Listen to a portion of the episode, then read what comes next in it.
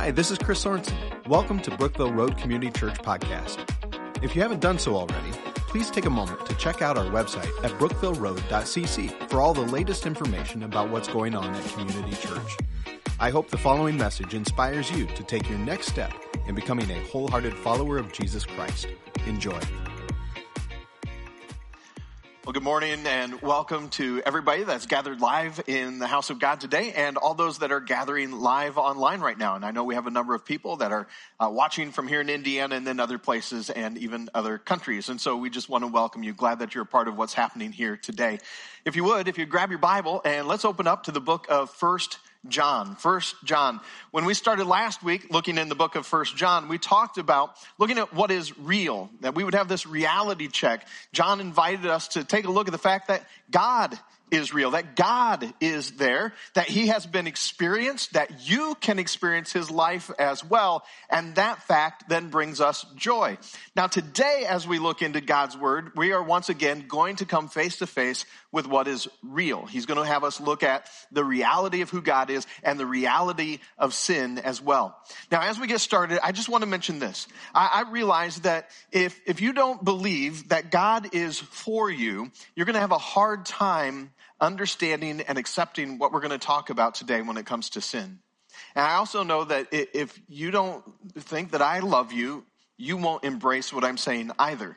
And so as we talk about sin, I know it can be kind of tense. And, and one of the things that, that Christians often hear, especially pastors, that you'll hear people say, you're judging me or, or you think you're better than me.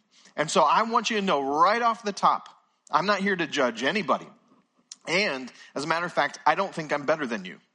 In fact, in this room and those that are watching, I'll go ahead and put me, myself on the bottom when it comes to sin and a sinner. I, I don't think I'm any better than you at all. So as, as those things kind of get whispered in your ear, like, who's he to judge me? I'm nobody to judge you. He thinks he's better than me. As a matter of fact, I don't. I, I, I need a savior. I am a sinner who needs a savior. So, so just kind of put that out of your mind and just embrace a loving heavenly father. Think about this. Like if, if you loved you as much as God loves you, wouldn't you warn the one you love not to sabotage their life because there's consequences? So that, that's, that's something I want you to hold on to as we look through this passage. And the first thing that I think that we're going to need to take a look at is that we need to watch our walk. Watch your walk, John is going to tell us. Watch where you are walking in life because John is confronting, once again, uh, a group of false teachers. They were known as Gnostics. Gnostics comes from the Greek word gnosis, and gnosis means knowledge. They had secret knowledge, and their secret knowledge was this Everybody's good spiritually. Everybody's fine. Spirit is good.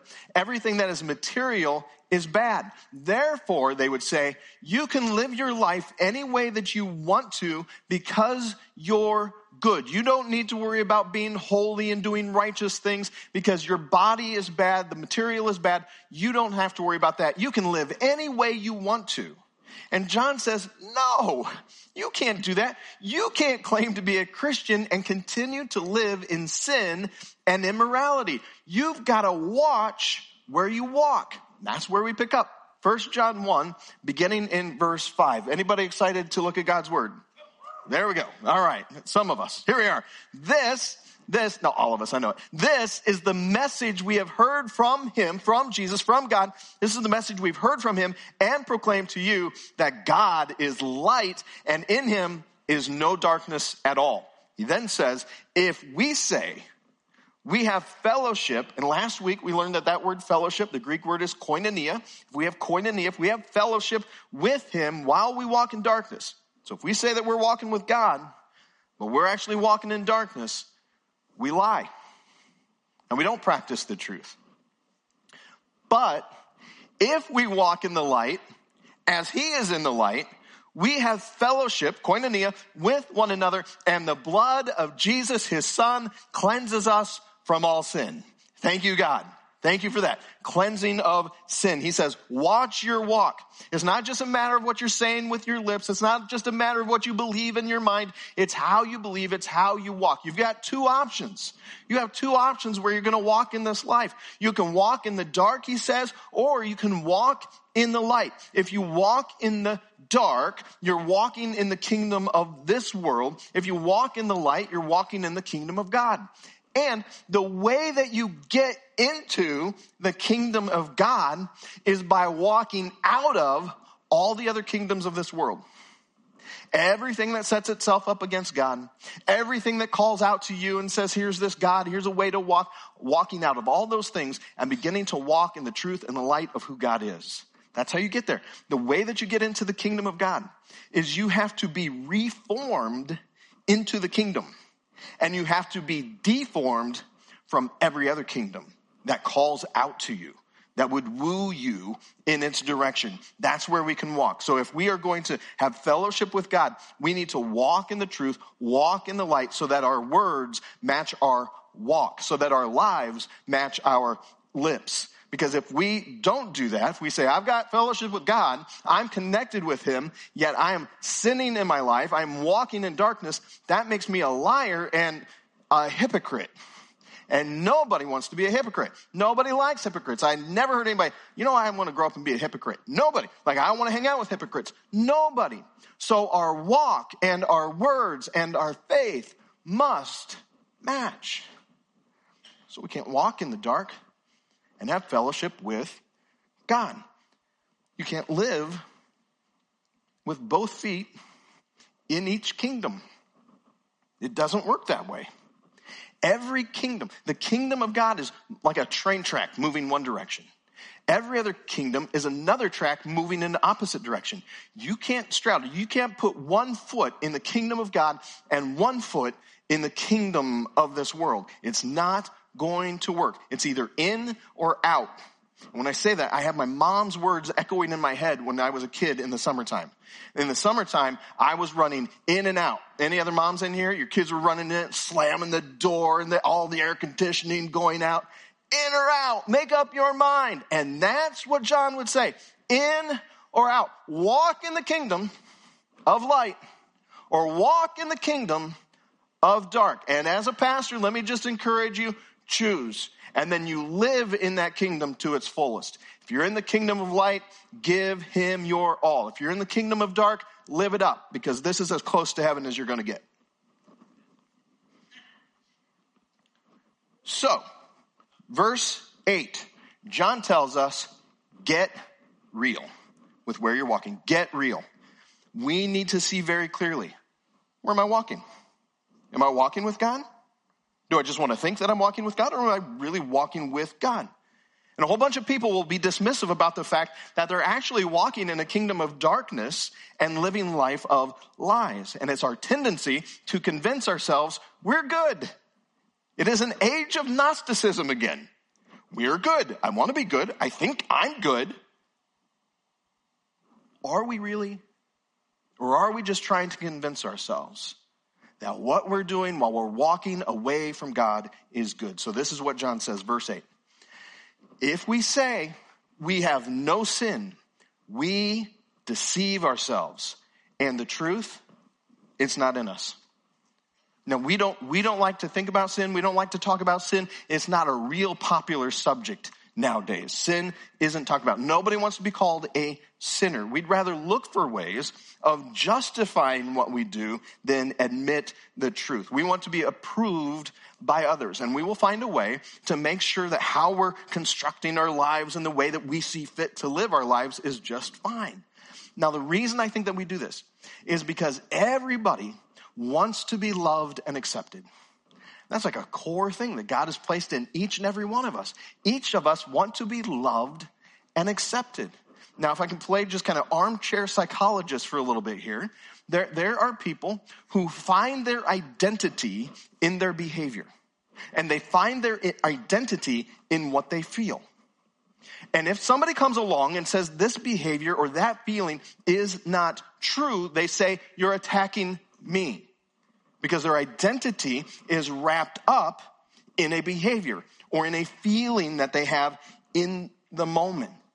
Now, we want to be loved. We want to be accepted. We want to live in a culture that says, well, there is no absolute right. There is no absolute wrong. Everybody gets to do whatever it is they want to do. But there is sin that must be avoided. And, and, and everybody has sin. We come into this world as sinners. We have original sin in us. And then we have sins that we commit. The word for sin in the Greek here, it is hamartia.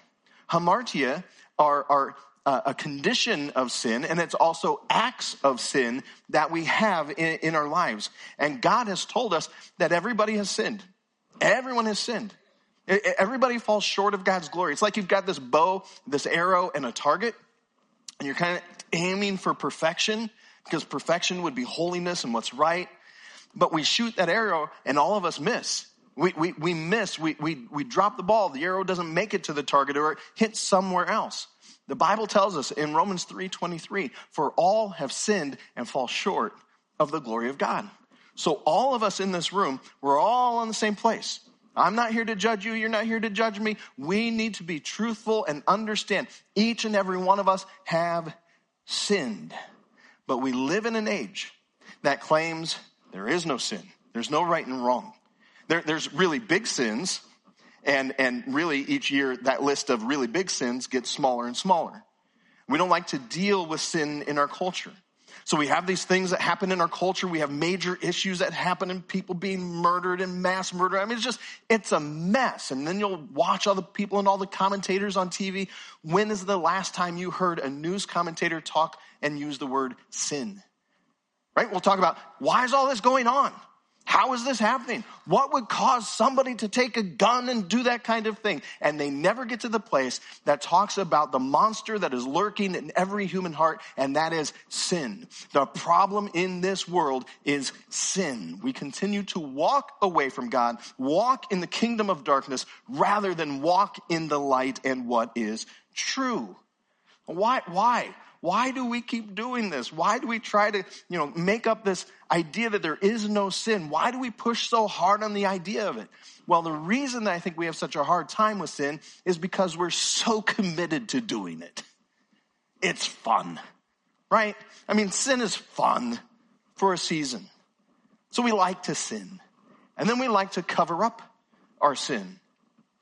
There was a husband who came home drunk one night and he snuck his way upstairs. Uh, he looked in the bathroom mirror and he started bandaging up his uh, bruises and the bumps that he got from the barroom fight that night. After he bandaged himself up, he then kind of tiptoes over to the bed and he kind of slinks into his bed next to his wife, smiling the whole time, thinking he has pulled one over on her. Then in the morning, he wakes up and his wife is standing over the top of him and she says, You were drunk last night, weren't you? He said, No, honey. She said, Well, if you weren't drunk, then who put all the band aids on the mirror?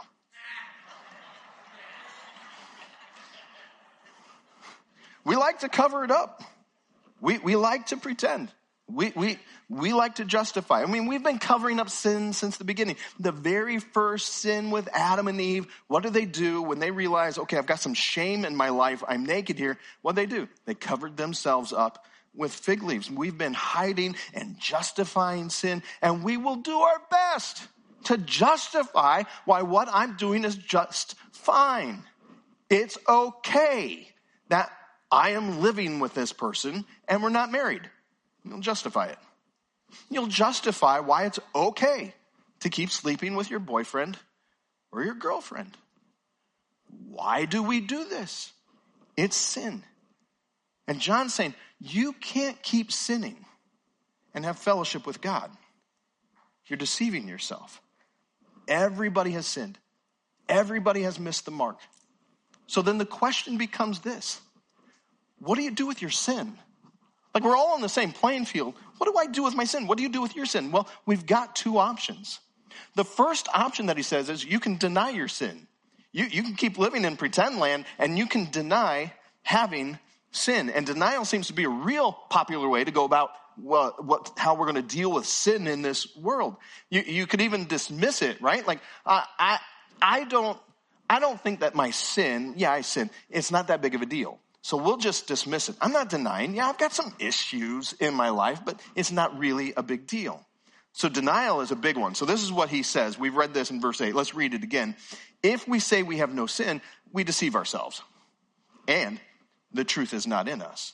And again, we could just dismiss it and say, eh, not a big deal. Everybody does it. It changed. Culture changed. It's now okay. Then he says, well, if we say we have not sinned, we make him, God, a liar, and his word is not in us. Sin, it just comes naturally to us. I mentioned last week, you don't have to teach a child to be bad. You have to teach them to be good. It is in our nature. We are born with this original sin, this bend, this bent rather, to go away from God and live out of our own flesh and set ourselves up as God and I'm going to do life on my own. I don't need Him. Now, here, here's the thing. Before you became a Christian, that was your identity. Original sin is given to all of us when we come into this world. Your identity was sinner. Like that's your title, that's your job. Before you came to Christ, your job was to sin. So, so if you're in the room today and uh, you hear me talking about like don't sin and we need to walk away from it, I'm, I'm not looking at you if you don't know Christ. Because the fact of the matter is, you don't have the ability not to sin. It's who you are. You are stuck in that original sin until you receive Jesus Christ as your Savior. For all of the people in the room, myself included, that would say, I'm a follower of Jesus Christ, we no longer have to sin. Sinner is not our identity we have a new heart. We were made a new creation and now we have been given a new power not to sin. You don't have to sin, fellow believers. Isn't this fantastic? God has forgiven us and you no longer have to sin. Now the question is, once we come to Christ, do we still sin? Up north where we used to live in Iowa, we'd say, yeah, you betcha. Yeah, we still sin. Yes, we still sin, but we don't have to. We now have the power of the Holy Spirit in us not to walk in that direction, to say no and to move in God's direction. We have the power to walk away from that. But many people don't have Christ. And many people continue to deny their sin, whether they have him or not. And again, we try to do everything that we can to justify sin in this world and in our lives. Sin is what everybody else does. And we'll keep watering it down. And the way that we've watered it down throughout the years, we'll just redefine it. Right? It's not sin, it's a mistake. It's not abortion, it's a choice. It's really not adultery. That's a little strong. It's an affair. I'm not lying, I'm bending the truth. Fornication, well, that's an old word. Doesn't even sound good. We're just sleeping together. You're sleeping. It's not sexual perversion, it's an orientation.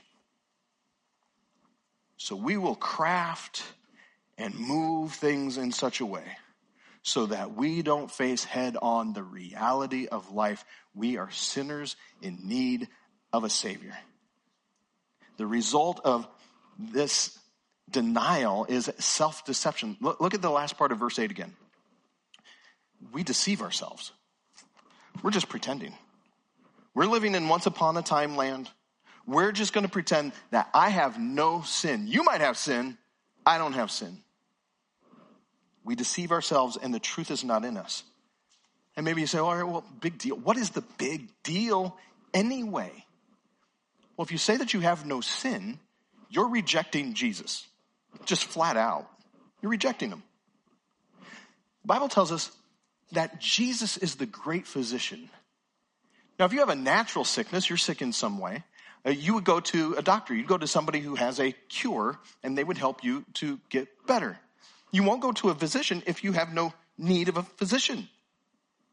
Jesus Christ came as the great physician, but if you say you have no sin, you don't need him and you reject him. It's as if you're saying, Jesus, that was really dumb move to come to earth. What an idiot to die on a cross. Because we don't need you.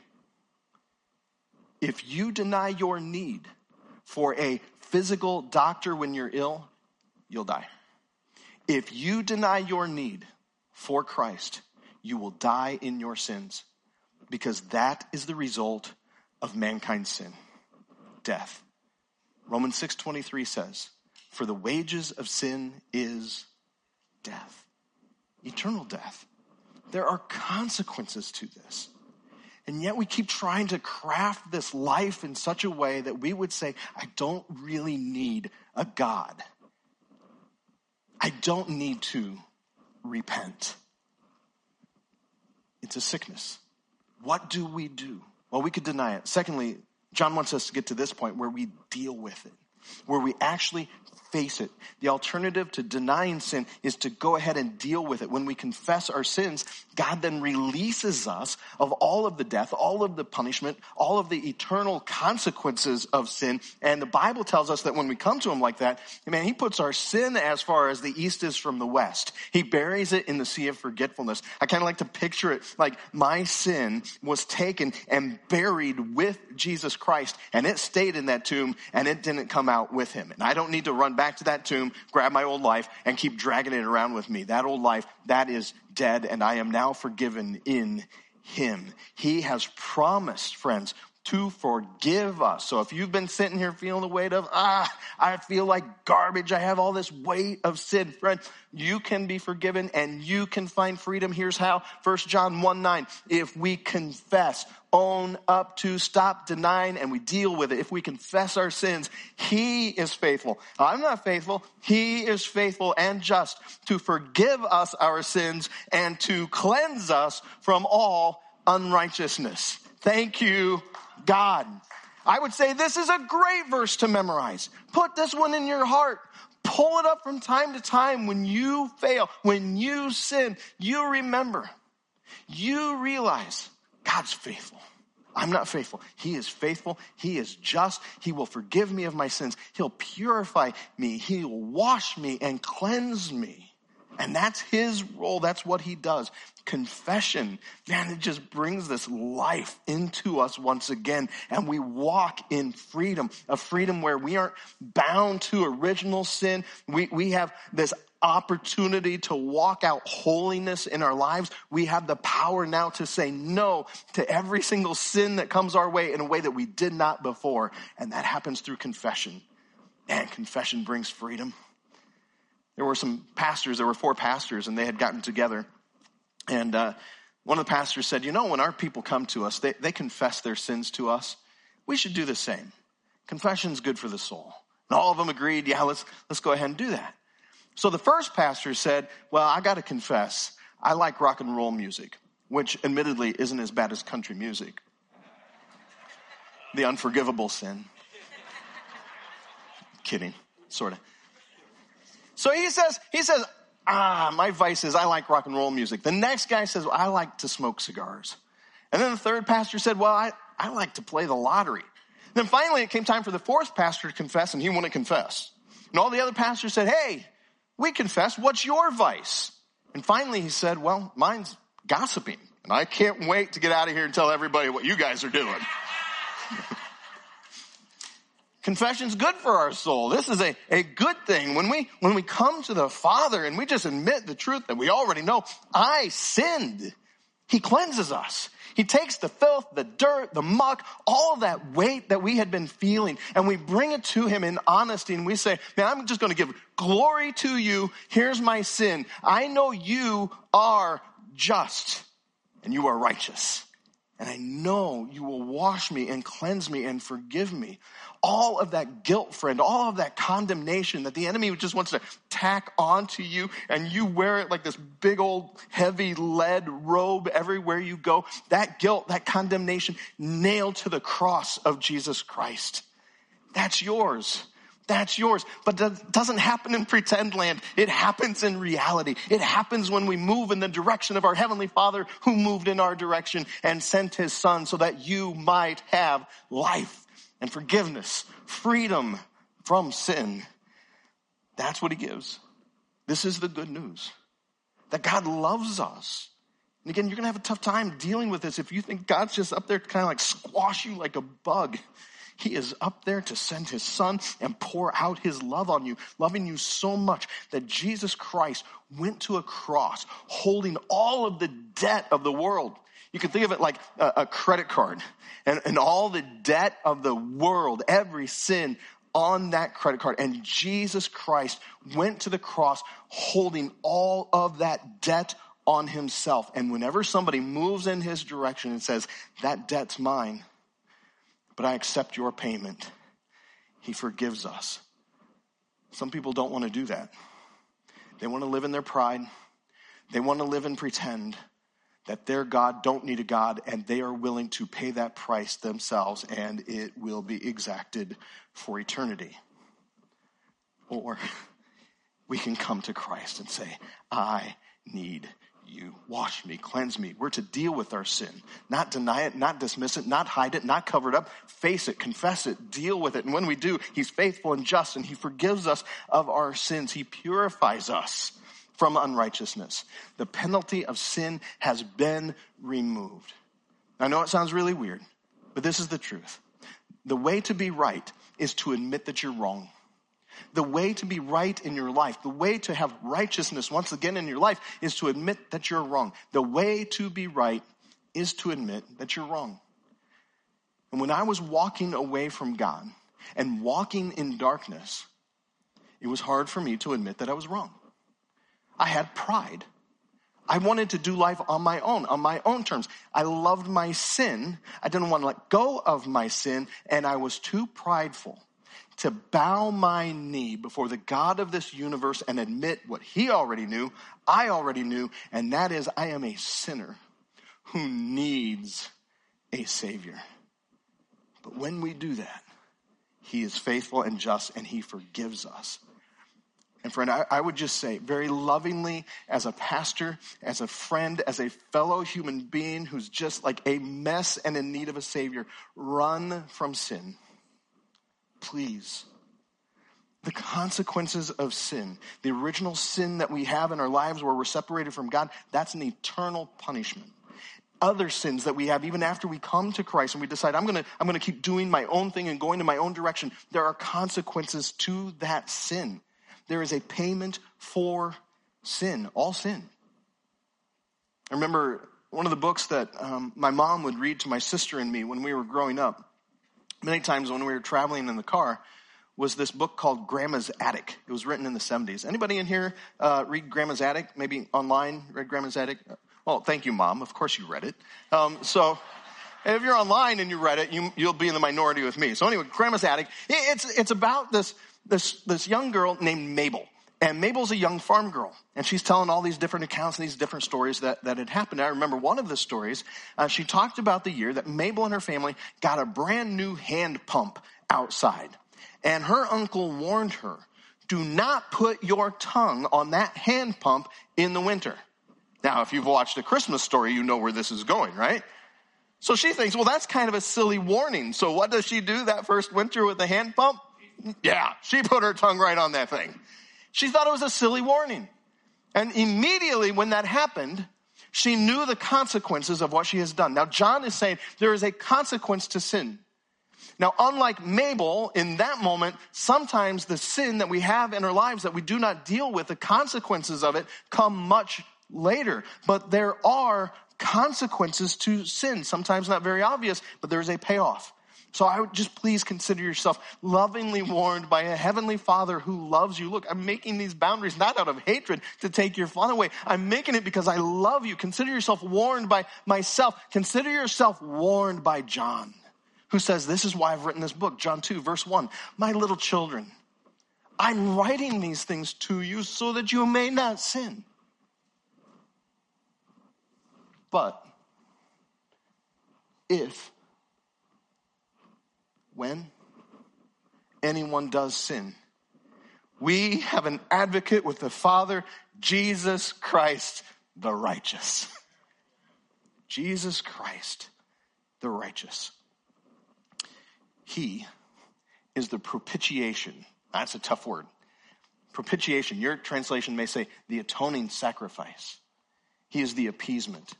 He is the one who regains favor for us once again with the Father.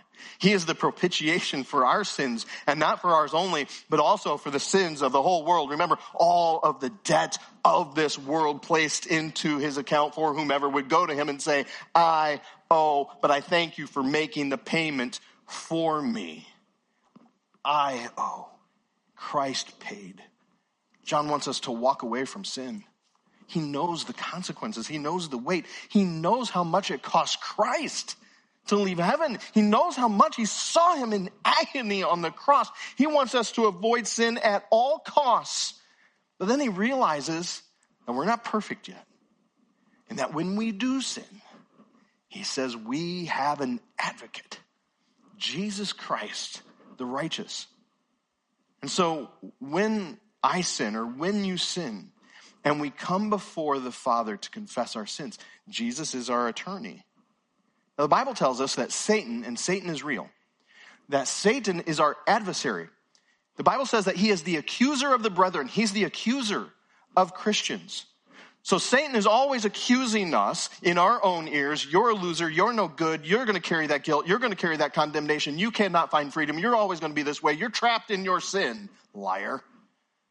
Jesus is the one who brings freedom, and he is our attorney. It's as if when we go before the Father, Jesus is standing right there beside us to make the case. And when we confess our sin, Jesus doesn't plead our goodness. He's not saying to the Father, uh, Father, Chris here has been pretty good lately. He's done some good deeds. And his sin that he's talking about here is not really that big of a sin. We just look the other way and forgive him. Jesus, Jesus doesn't plead not guilty for me. He, he doesn't excuse away my sin. What does Jesus plead?